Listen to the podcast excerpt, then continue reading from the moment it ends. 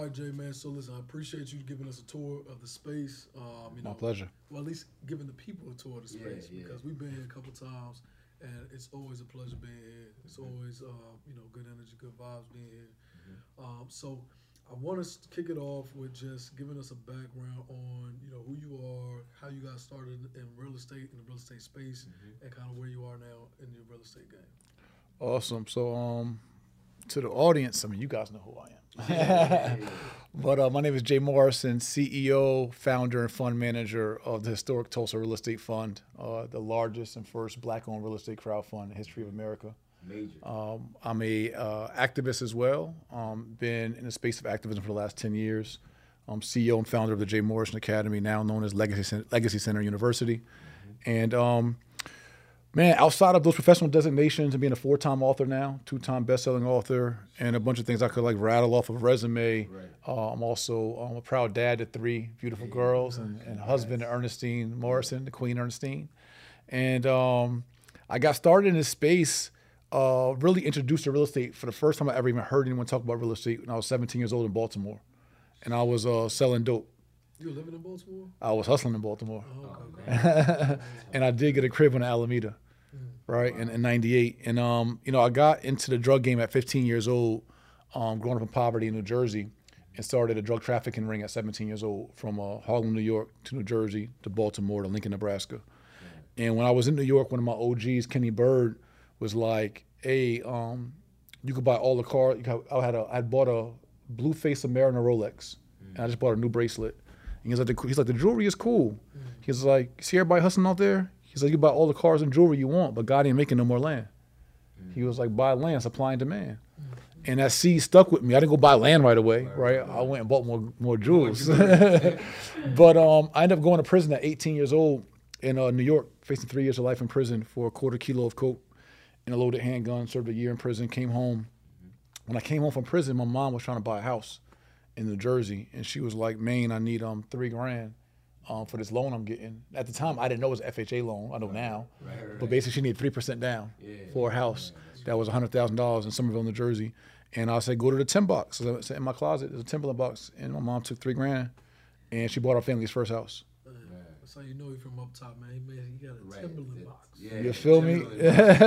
Got him a new pair of butters. So, man. so, so technically, my first real estate acquisition as a cash partner with my mom was 1999, um, as a uh, cash partner. But then, um, I went back to prison after s- s- you know hustling for some more. And when I came home from prison from Maryland this time, I was down Eastern Shore, Maryland, uh, the, the 18 months. Um, when I came home on a parole program, uh, a pastor introduced me on a men's group I was in, introduced me to uh, mortgages, and was like, "You got to have a job while you're on parole. Take this business card. My wife's a loan officer." And I went and I put my best slacks on, my button up, tried to talk professional, Yeah, yeah. and, and, and got the job at a mortgage company and learned about you know credit, about financing, stated income loans, no doc loans, and about how the mortgage industry worked. And my family gave me a shot. My gram let me refinance her house. I made like twenty seven hundred. My aunt, my aunt Kay let me refinance her house. and made like thirty three hundred. I made like six grand my first month from family refinancing the house. But, but I, I saw that paperwork like you could make money pushing papers. Yeah, and so um, yeah, pushing peas. You feel me? Make money pushing peas. You know what I mean? At 22 years old, um, on parole, and um, that made me it's like, oh, this real estate thing is, is kind of all right. And I started building my credit. Um, I got pre-qualified for a four-unit um, apartment uh, building in Irvington, New Jersey. I didn't acquire it because it was like an issue with the, the, the basement joist beam, but I had as a as a young dope boy street entrepreneur had my first kind of introductory into real estate and um, didn't take it serious for like three more years later. I literally quit the game. Um, I walked away from South 10th and Springfield in North New Jersey, quit the drug game like cold turkey, like still had work left, still had an operation going. I was just like, yo, I can't. If I keep doing this, I'm gonna be dead or jail by the time I'm 30. Right. And so I quit the game, walked away, went full steam ahead into real estate. Uh, got my first duplex. I'd already got a single family with my mom. Again, another one. Um, we sold. We had sold the first house. I made hundred thousand dollars off the one I had bought her in, the '99. And um, I just saw the real estate was was lucrative, and it was something I can do, coming from the streets, regardless of my record.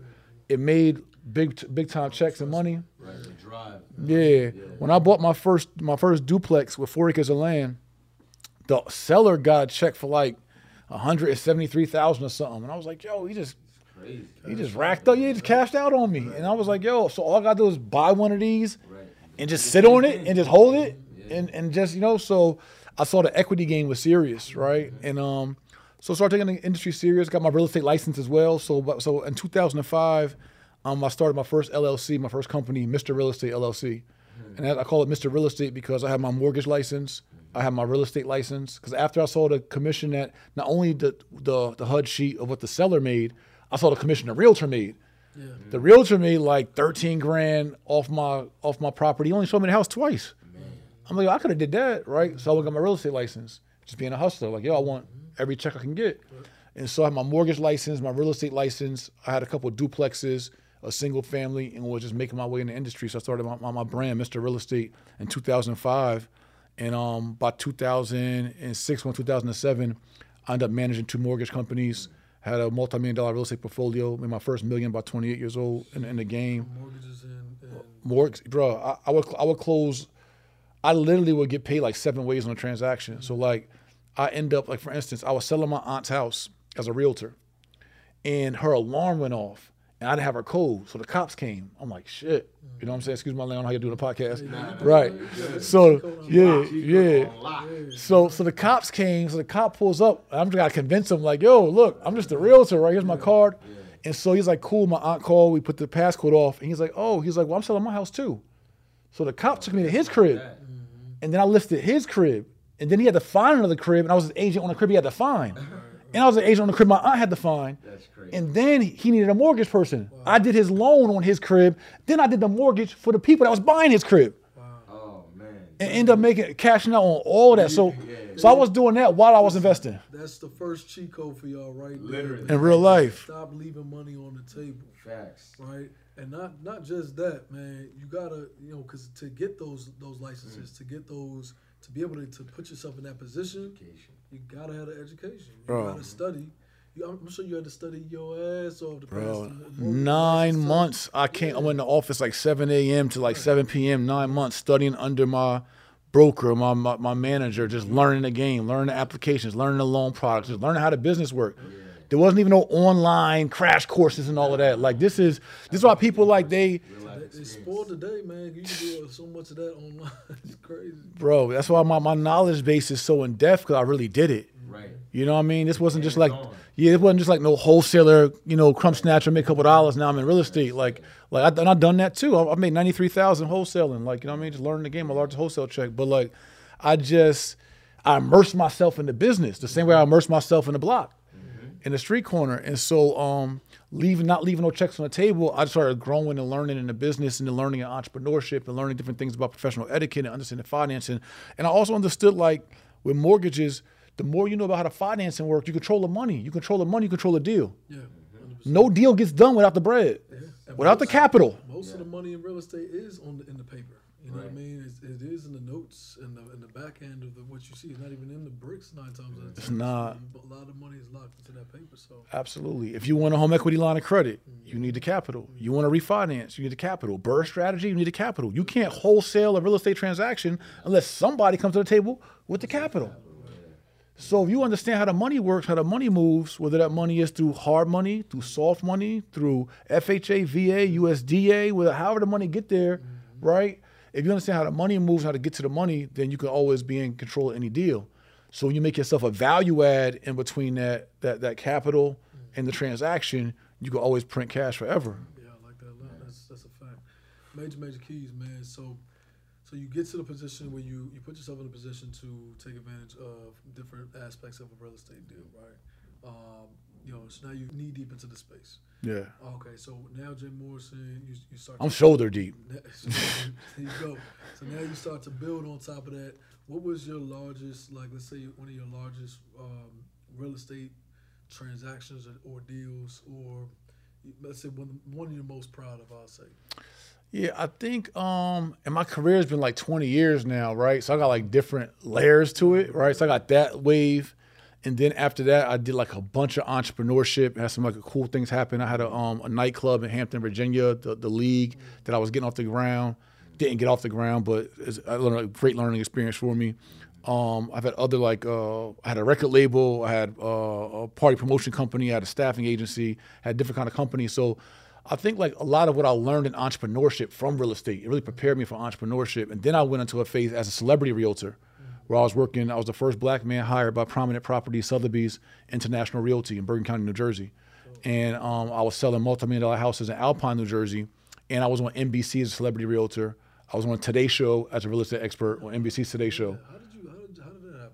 Bro, hustling. Just- yeah, yeah. literally like cold calling like and i had um my my my, my female friend at the time she was my publicist too. And she was just hitting up google and just like hey i got i got jay morrison blah blah blah just pitching my story Second Chico, get you get you a ride or die, man. Get you somebody to be Yeah. in your corner, man. and, and, I, Nobody needs and I'm gonna tell you, if you ain't got somebody in your corner, be in your own corner. One thing I would do sometimes, I would call up um, companies, and I would be my own publicist. I'd be like, "Hey, this is Brian. Um, this is Brian Hemingsway. I'm calling for Jay Morrison and blah blah blah." You know what I'm saying? Like, and literally book yourself, yeah, right? So I would get myself booked on different speaking engagements, like at, at inner city high schools, and do my, my purpose and passion of, of teaching and educating. I started educating in schools uh, February 10th, 2011, I think was my first speaking engagement in an inner city high school teaching kids called Hip Hop to Homeowners. And I was teaching kids using music and teaching them financial literacy, credit, and real estate back in 2011. wow, man. You know what I man, Been at this for a long time, man. And you even carrying it in now because we came to an event here uh, where you know for the uh, Big Brothers type program. Yeah, Big Brothers Anonymous. Big Brothers Anonymous, where you know carrying that same energy forward to the youth now in this space here. I mean, it's uh, it kind of it definitely translates over from you know what you did in the past to now. It's continuing to educate the next generation. So that's a very critical point.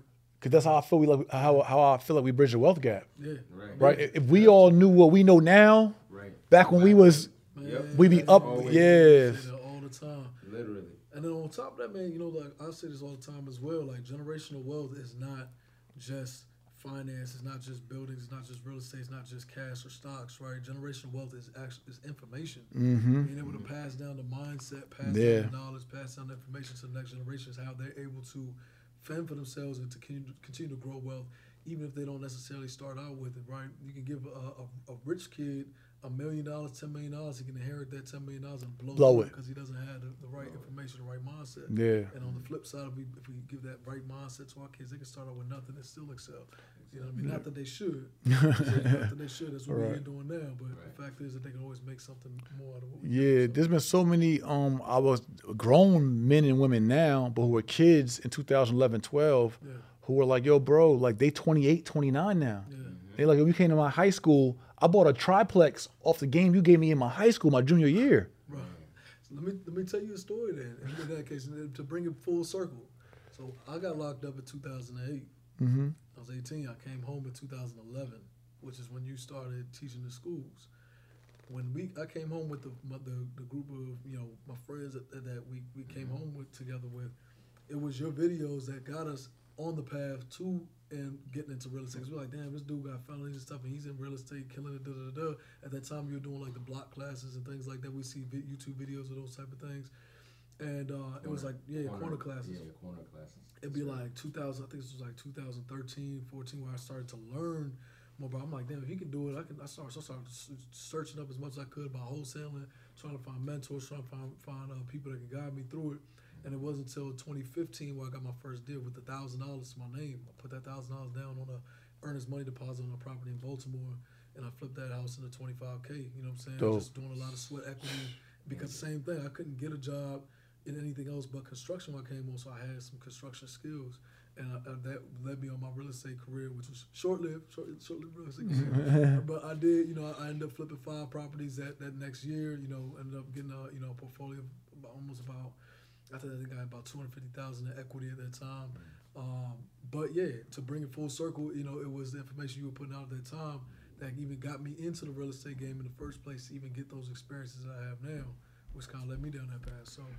That's amazing. And it's it's like, what's the ROI on that? Exactly. Right.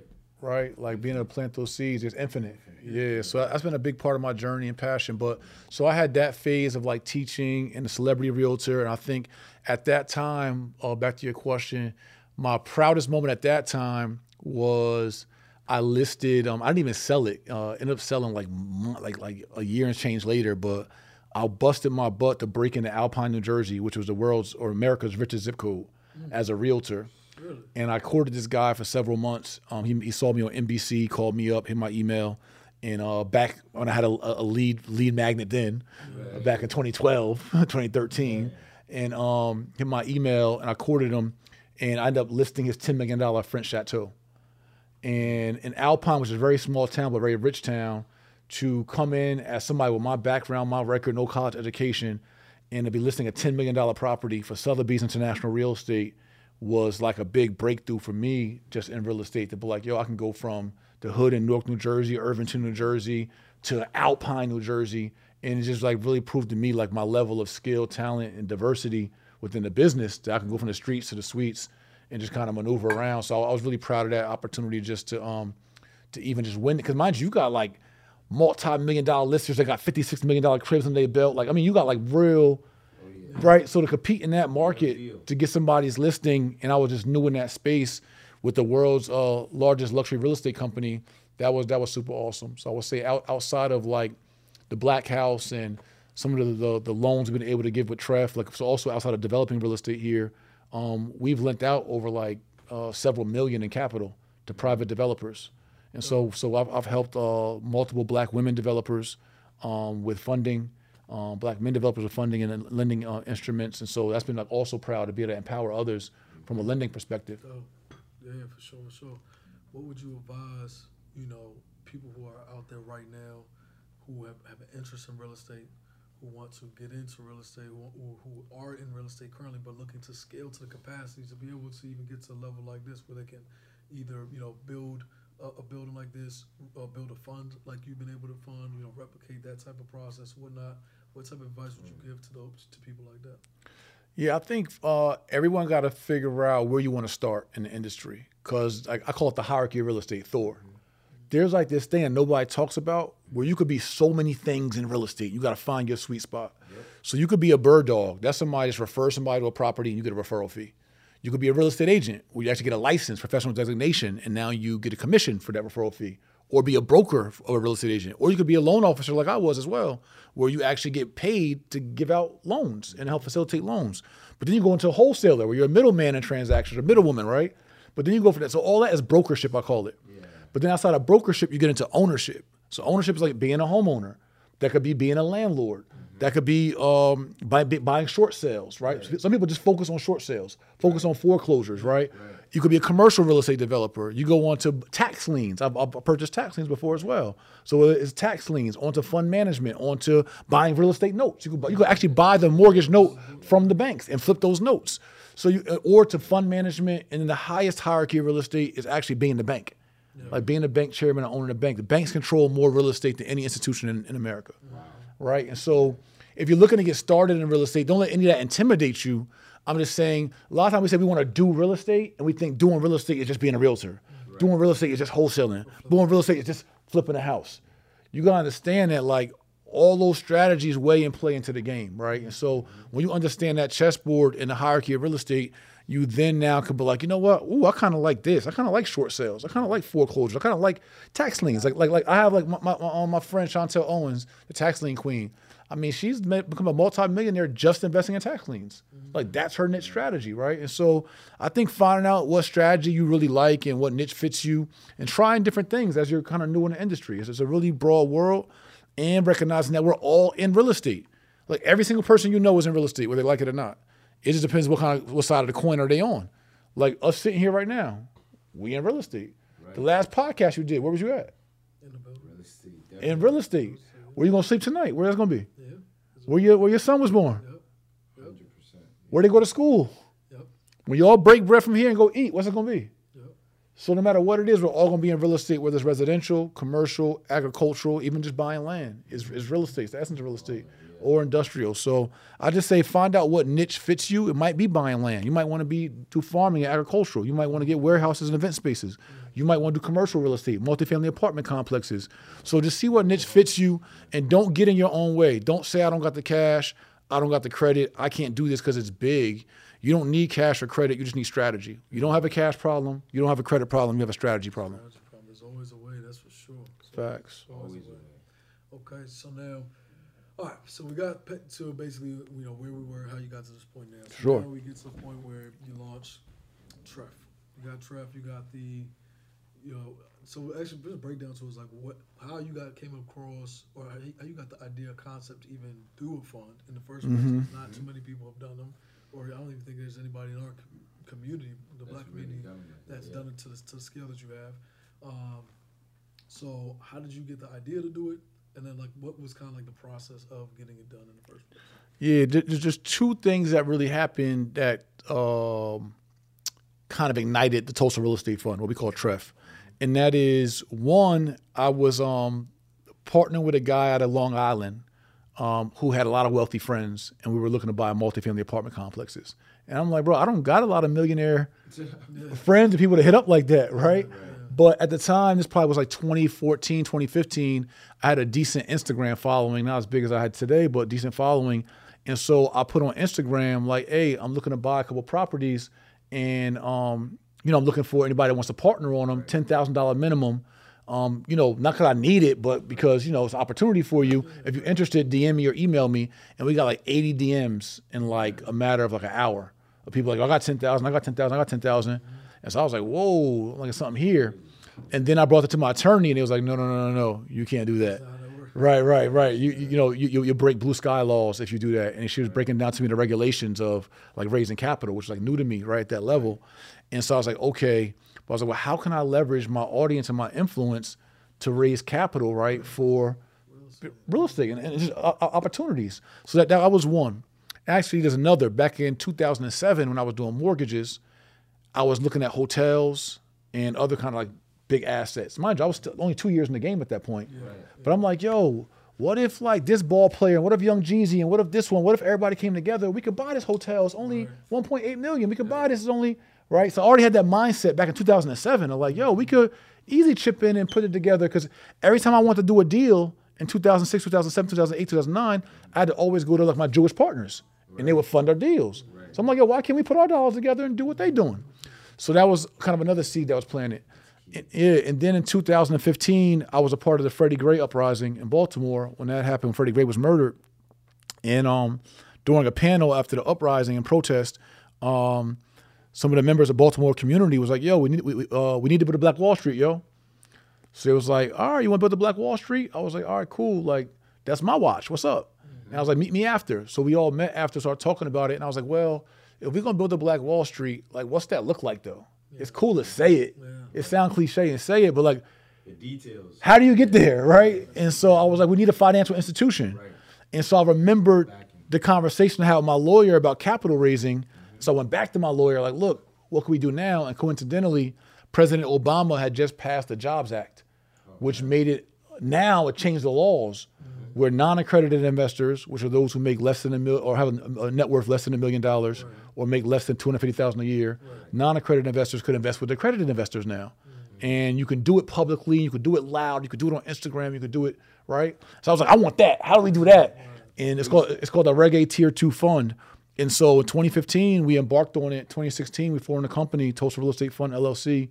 Went through the SEC, began the SEC filing. It took about a year and a half to get qualified by the SEC, Security Exchange Commission, mm-hmm. and we went through the whole process of pioneering um, something that's never done in our community. Uh, I wanna, I wanna, I wanna take a second to just kind of reflect on that for a second, right? Because what's crazy about that is, or not even crazy, you know, but what's uh, beautiful about that, I should say, is that you had a black president, right?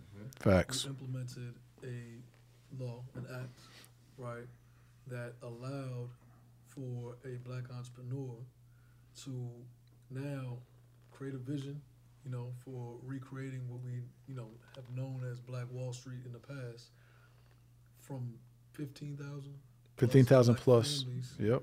right, to come together to build, you know, even the black house that we're sitting in today, right? So that That's a lot of black right there in that conversation, boy. A lot of black. during Black History Month. Right. But um, there's a lot in that, in that, in that one fact, right? And, and a lot of times, you know, people don't see the effects of things. You know, when we look at, uh, you know, even you know us being from the DMV area, we see things that you know Marion Barry did back in the day. Despite mm-hmm. all the, the drama and things he had going around him, he was responsible for creating, you know, most most of the black millionaires we have today, mm-hmm. or the most black millionaires of any one, you know, particular reason or, or effect. So there's a there's a there's something to be said of, you know, a, you know, black politics first mm-hmm. and foremost, black black people in politics participating in the political game, but then also us being aware of what's happening, what's available to us Right. in that space. Because if you hadn't picked up on the Jobs Act and, and its effect, right, you wouldn't even have been able. It's to a lost that together in the cause, yeah. place, right. So And then we say Obama didn't do anything for us. then we'll say Obama Like th- to me, through an alley oop. Exactly. Slander, yeah. That, that was a Trojan horse. Like, yo, y- y'all go get it. I'm throwing it up. Exactly. Go get it. Exactly. Right. And that that's that's a thing of a really powerful thing to reflect on and to pay attention to. Even things, you know, we, we now you mentioned earlier when we're doing the walkthrough, being in the opportunity zone and what impacts. Even though you know, obviously we know where that, who that came from, right? Right. And and, and um, you know, wh- whatever it may be, the fact of the matter is learning how those opportunity zones impact and allow for us to you know to create something or to you know benefit from something is an important thing. So you can't you can't beat the game unless you play the game. Is the whole point Facts. you know, and you, you know that's just, that's just a, a, a thing I want everybody to make sure they take away from that. Um, It's crazy. okay, so where were we at? All right, we so we were- You get- you TREF, get Reg A yeah, from- TREF, how we got there, Reg A 2015, 2016. So we finally get qualified. I remember the day, it's like February, we get the paper in the mail, like SEC has qualified you for a fund. We like, yo, After I a couldn't- year and a half. after a year and a half. So you gotta put, it's like, so like Instagram, YouTube, the world sees me today, like, okay, Jay Morrison here. But like, remember, I lived my life. So you gotta remember, this is 15 year old Jay Yeah. started selling drugs, starts selling crack in Somerville, New Jersey, second and center street. 16 year old Jay drops out of high school. 17 year old Jay goes back to alternative program at risk youth and graduates from alternative program. Gets locked up four months later, goes to Rikers Island, C74 Mod 3 Upper. And I go through this whole journey and story of life, the mortgage come, all this stuff. And now here I am, right? No college education as a, a fund manager, trying and pioneering something that no one has done, I have no blueprint for, but just wanting to do something better for my people mm-hmm. that apparently no one has been intentional about. Mm-hmm. And so we we hype um 2018 February, and then we begin the marketing plan for the launch. And we're like, what better day to launch than June 1st, 2018, mm-hmm. which is the anniversary of the Black Wall Street bombing and massacre. And so we start doing this like you know marketing countdown and rollout. We'd already built like an email list and momentum. And um, mind you, I, I- solicited so many founding partners. Like I asked so many people to be a part of this in the beginning, and they're like, ah, I don't know, I don't really know what that is, or ah, that's kind of scary. Oh, my reputation, uh, you know, uh, you know, different things. And so I'm like, yo, I felt like it was my call. I knew it was my calling. Actually, because I felt I knew it was my calling to do, regardless if I had anybody rocking with me or not. It was like, which is what I had to do. And um, we launched on June 1st, and it just spiked. We raised like maybe like two, three million overnight and then like I think four to six million the first like four or five days, like within the first week, and just went viral everywhere. And it was just like so much love and so much support. Um, that support then brought a negative energy too with it, but um, it was historic. It was epic. I mean that that we raised. Uh, I think it, it was like nearly, nearly seven million, man, like in the first like week to ten days, and just um, mind you, just off a concept, off an idea. We didn't have a black house then. It wasn't anything. It was like, yo, let's just come together and do something and the community responded um, overwhelmingly. power also of social media these days that people don't realize. Like, I mean, just you alone and your network, the people that you're sitting on, you're sitting on so much opportunity. Like in these day and age, I mean, you could reach out to your audience and you never know like who is who really in your audience. Yeah, and if not them directly, who they know Right. directly as a secondary, you know, affiliation. So And with that compound interest happens, right? So from, from that compound interest, then Nipsey Hussle, um, Nipsey Hussle, rest in peace, Right. reached out. Was like, yo, bro, I wanna, I got ten thousand on it. And then Dr. Boyce Watkins seen that. He like, yo, I got ten on it then. And then Shaun King like, yo, I got ten thousand on it then. And then the, the, Demaryius Thomas, huh? Nipsey Hussle's one of the investors? he, he, he pledged. He didn't get the chance to uh, to, to invest, but but he he, he pledged. Then um then uh, Dr. Boyce and Demaryius Thomas, rest in peace, who just passed away, our brother who played for the Broncos, he put up ten. And B Simone came in, and Keri Hilson came in, like, and it was just a, a, swell. You know, my, my wife Ernestine Morrison, she led a wave of like queens that came in and invested, and it was just like a beautiful collective effort. You know, just of of, of, of our community standing up, and other communities as well. Like we got we got white uh, members of, of TREF, we got Hispanic members of TREF, we got Indian members of TREF, like all that. And I asked one of our, our um you know, uh, on our white members, Caucasian, European American, however you want to call it. I was like, you know what? Why'd you invest? And it was like, yo, I believe in what y'all doing. Like you're doing something great for your people, and I support that. You know, so it was just amazing to see that kind of um, just kind of response, and it proved it wasn't about for me ever just like this one fund, this one company. Right. It was like, yo, can we actually pull off a model that's duplicatable to do for other funds, to do for other business ventures? Can we have an agricultural fund, health and wellness fund? Can we, right? So it was, it was never about like, yo, this one Jay Morrison real estate fund. It was like, yo, can we prove a model of group economic, yes, process, systems, protocols, procedures? Can we actually pull off some? S- Listen, if we're gonna fight a system, we need systems to fight a system. That's a fact. You need institutions to fight institutions. So I'm like, can we create our own financial institution to combat what we've been going against this other institution? So we're super proud of that. For sure, for sure. No, that's a fact. Crazy. So, um, yeah, man, that, that, you definitely got to replicate. Replicate is, is something that's big. And again, got to shout out Keys for the gym. Yeah. You know, systemize what you can systemize, right? And everything you can systemize is what you focus on, right? That's that's where you, that's that's where you put your own personal energy, into, Right. Right. Everything else on autopilot. Everything Right. else got to be on autopilot, and, and you know, again to the point, we are combating the system. You know what I'm saying? So being able to replicate is one of the most important things. If you look back on any of our historical leaders, you know what I'm saying? It's it, once one of them had gone down, a lot of the movements died with them. You know what I mean? For sure. And I feel like that's that we we have to learn from those lessons because it, a lot of our movements were contingent on one person, you know Mhm. saying? or you know, one person leading a group. Correct. but the systems that uh, you know, um, the, you know, the ones that did were systemized to a degree are the ones that are standing in any way, shape, or form today. And why, um, you know, uh, groups like that, right, have those systems. So it's definitely very powerful. So going through the process of uh, the SEC, you know, regulations. I got two questions, two parts, right? Sure thing. from, what you said. One being, you know, the process of going through the SEC, uh, you know, uh, guidelines. I know that you having to jump through all those hoops. I'm sure it was a whole process in that. We've been trying to take our company public. We got a whole lot of processes that we're working on through that process, right? Which is where we're tackling.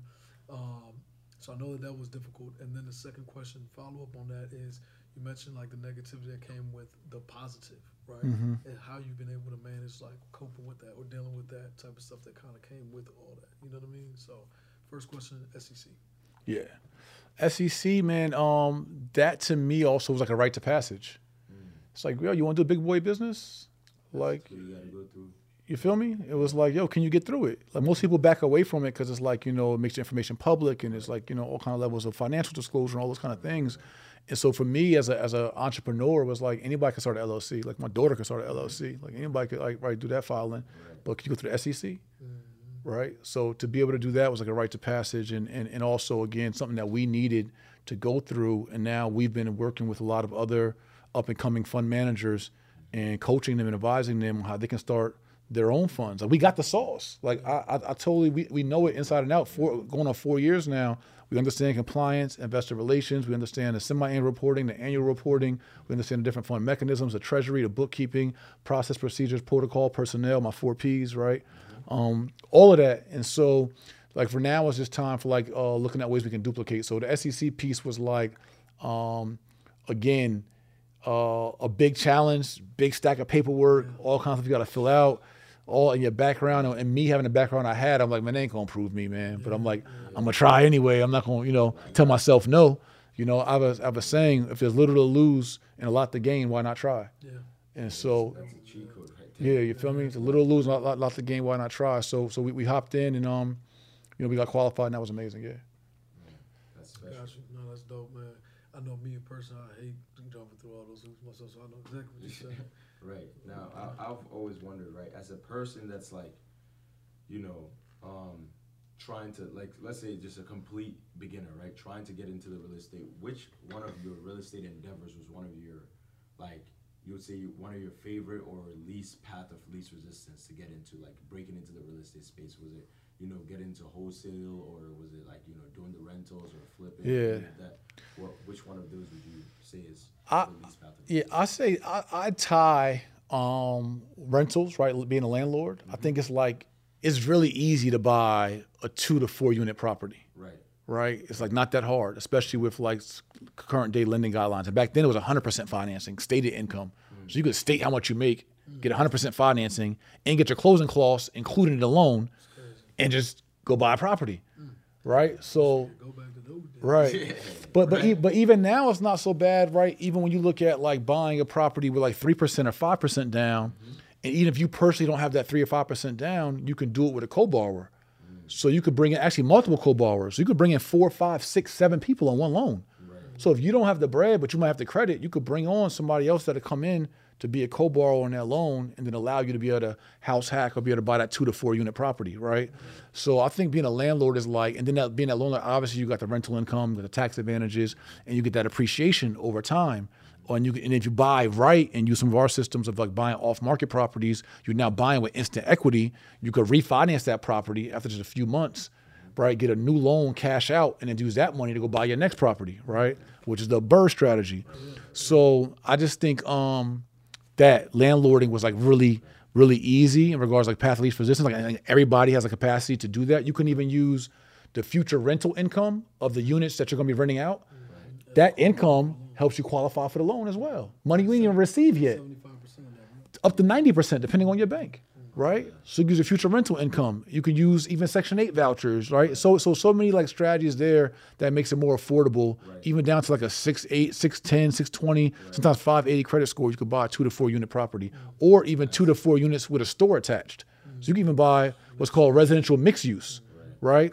So that was easy. And then um wholesaling of course right? Kind of being a middle person to a transaction um you're able to just find good opportunities, good deals, and find people that want to buy those good deals, get in between, right? And and in, in my my prime of that, um, I caught a plug of um, a Jewish firm that was like unloading mad properties for cheap, and I had exclusive rights on all the properties. And then I had being a mortgage loan officer, I had a whole bunch of buyers because I was qualifying the buyers. So I was able to just facilitate Those worlds. me- merge those worlds, and, that, and that's really like really the cheat code to real estate, right? Is your ability uh, your, your ability to be the priest.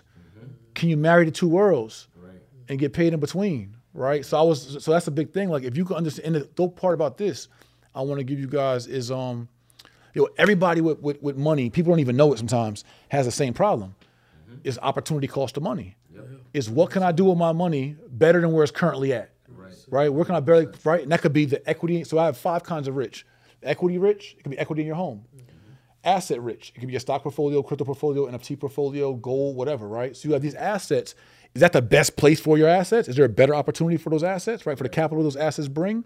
So you have equity rich, asset rich, cash rich. You got cash sitting, shoebox, safety deposit box in the bank, whatever. Um, then you have those who are credit rich.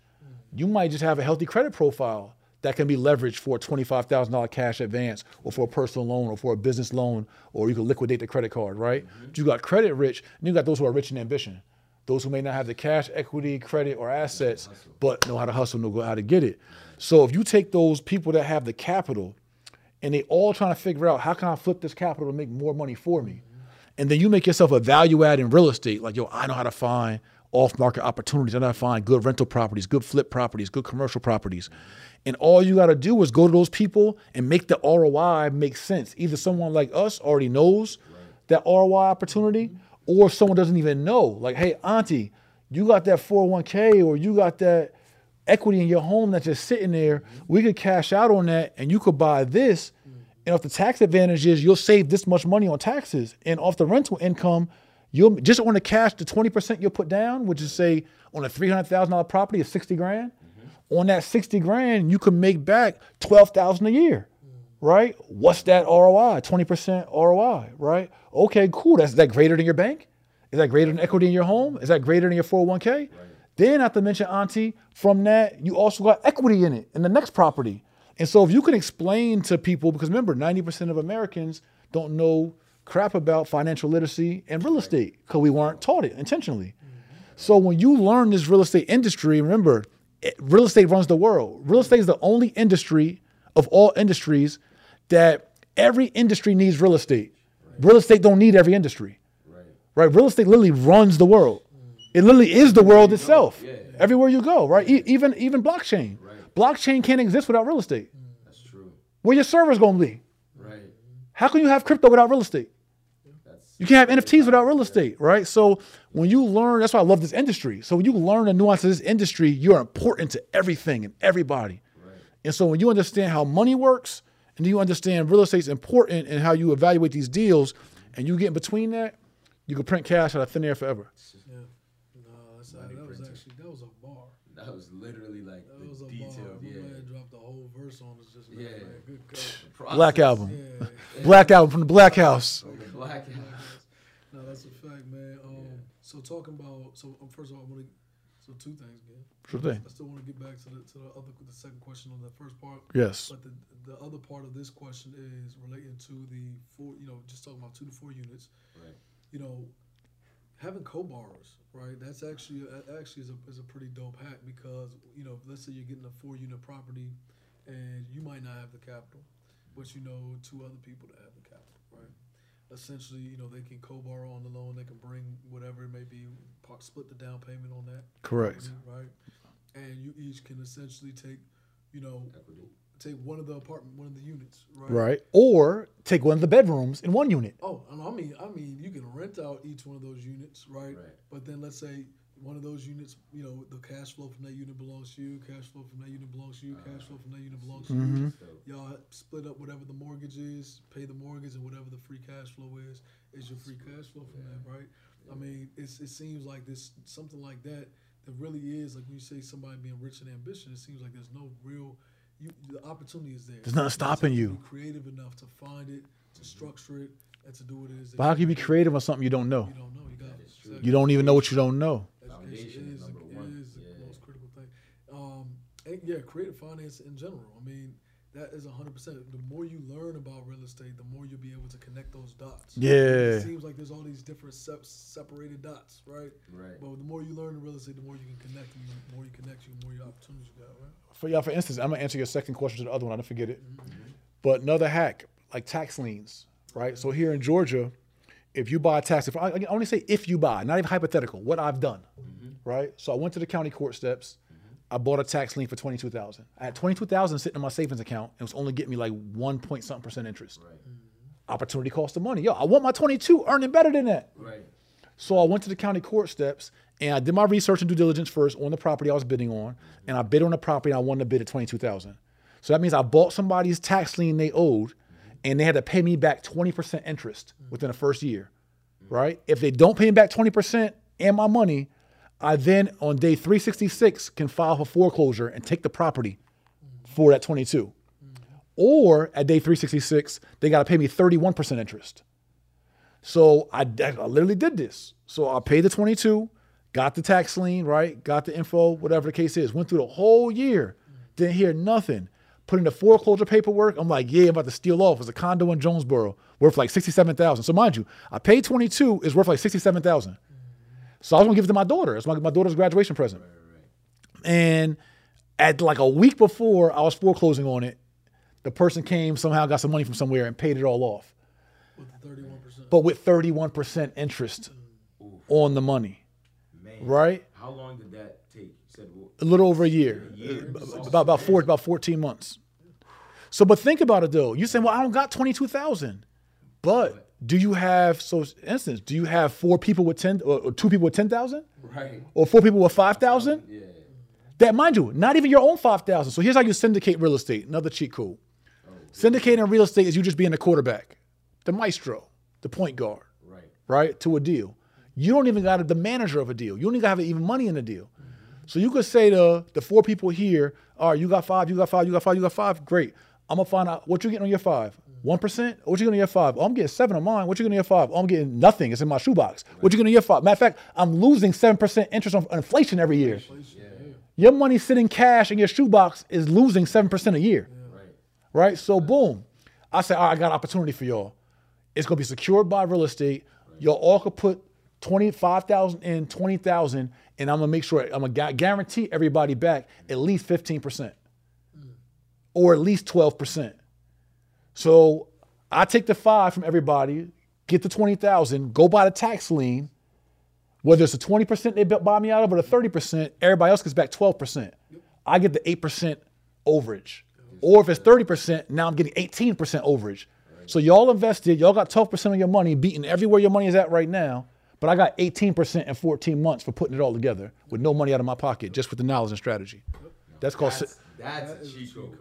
Creating That's money a out cheat of code. thin air. creating money out of thin air. Maestro. Percent gains out of thin air. Dot Uh, connector. Randy, you got 5K? Right? 5K, Jose? 5K. He's like, yeah, of course. I work, I work for you guys. Yes, of course. Yeah. What do you mean? I got more than 5K. Right? That's that cheat code way. put that in the pot, man. Go- Yeah.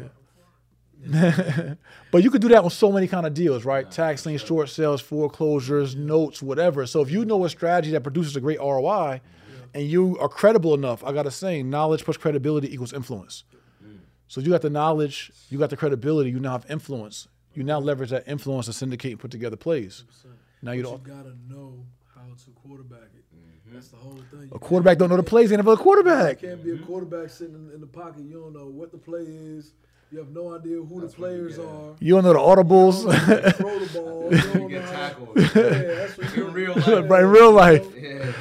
That's when y'all You looking said crazy. block knocked off. Yeah, so you know the game, the, the whole game here, and, and again, this is a great metaphor. You know what I'm saying? The whole game here, you gotta know the game, you gotta learn the game, Right. you gotta know what the plays are. Gotta know where the players. You know, gotta know who the players are, to, Yep. so you can be able to quarterback what you need to quarterback in order to go ahead and score and get yourself. And then of course you need to, you need the cheat codes to the game to make, make sure Like, You if feel me? Create- create the a play. Game, It's very hard to lose. We got You feel me? Up, up, down, down, left, right, left, right. B A B A. Select star. get your player all the way on 99. You, Yeah, You feel me? That's how you get there. all stars. You need all stars on your team. No, Yeah. for sure, That's man. dope, so that's man. dope. Appreciate that, man. So you asked that question. You said um, the negativity that came with the positivity. Yeah, let's Yeah. let's just touch on me. So you know, because uh, you know, it's definitely obviously it's a thing, right? Right. Um, and I think it's something that we face a lot of times in our communities. You know what I'm saying? Where Mm-hmm. there's misunderstandings, things like that. So I guess just touch on that as far as like how you've been able to kind of navigate that space, what Mm-hmm. things you've dealt with going through that whole process. Yeah, I'm gonna give you the the the high frequency short version of it that I, that I've come through. Right, it.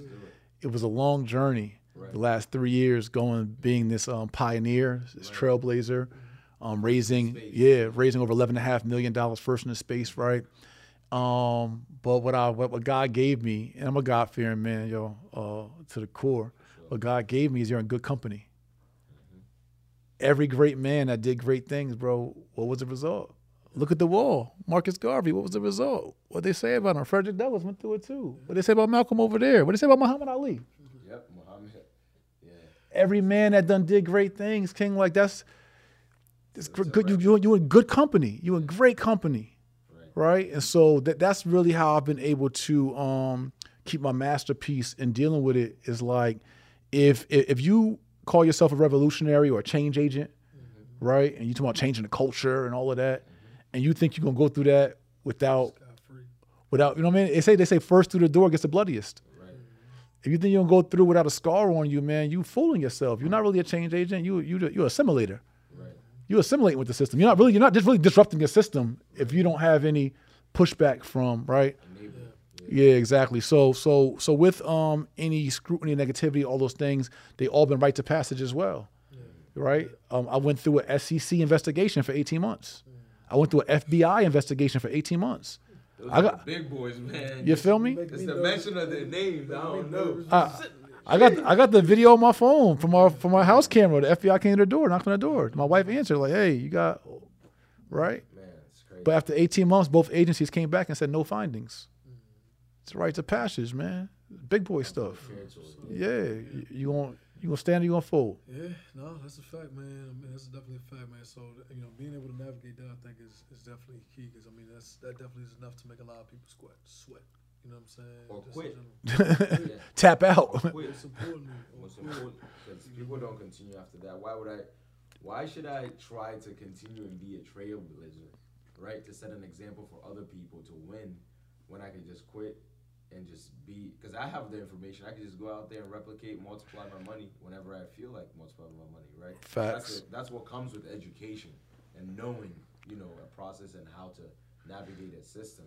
If you know how to navigate a system, it's nothing but to get out there and really put your, you know, hard work boots on and just get out there and just make it happen. Yeah. Yeah, put in is definitely something that comes very easy to a lot of people when, you know, hardships. When the pressure's on, when the pressure's Yeah, on. When the pressure's Yeah. When you start getting that pressure turned on, it Yeah. definitely becomes a thing. Yeah, we got Black House and Black Mecca, man. on. Right.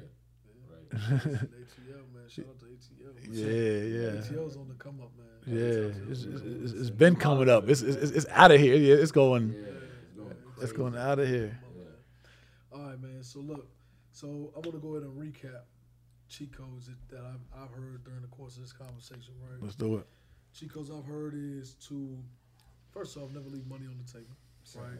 You know, Right. do what you can do to put yourself in a position to maximize. Because if you're gonna do it anyway, you're gonna be in a transaction anyway. You're gonna be, you know, working, doing something anyway. You might as well do it to its fullest capacity. But in order to do that, you're gonna need to learn how the game works, learn who the players are, learn what the plays are, right? How to make those moves, and obviously you gotta practice, right? You gotta get your hands on the ball and get that practice in, right? So you know how to navigate the game and run the place. You're gonna have to educate yourself because that is the, the core components doing all of that. Yeah. The education. You know, when you know how, when you have the education, especially in something like real estate, you're able to take dots. Real estate is full of dots, from the notes to r- rentals to, you know, wholesaling. There's multiple dots in one transaction and one piece of real estate that goes into that, right? When you know, when you have the education, you're able to connect those dots, put the things in place that need to be put in place so that you could actually benefit from that experience in that in that, that game, right? Or that that uh that move. Right. Um, those are the ones I got. What else you got? You got anything else? So the more practical thing that I got personally that I plan on putting in use and you know giving out there, unlocking the cheat code as we say, um, is the tax lien thing, man. Like that's some serious. Like I mean, like you got people that have money sitting out there. I mean, you got your friends just within your friends and family. I promise you, you can raise ten thousand dollars for the right property. Get your hands on the right property instead of your money sitting in a savings, getting you 0.01 returns on your hmm. savings account a dollar, ten dollars, not even ten dollars, a dollar, you know what I'm saying, a year, you can go ahead and get you a nice property that has a tax lien. By the tax lien, you can get 31 up to 31 percent. You can get 20 percent on the year. If the person decides to pay late on some late comer type of thing, you can get 31 percent, which is absurd.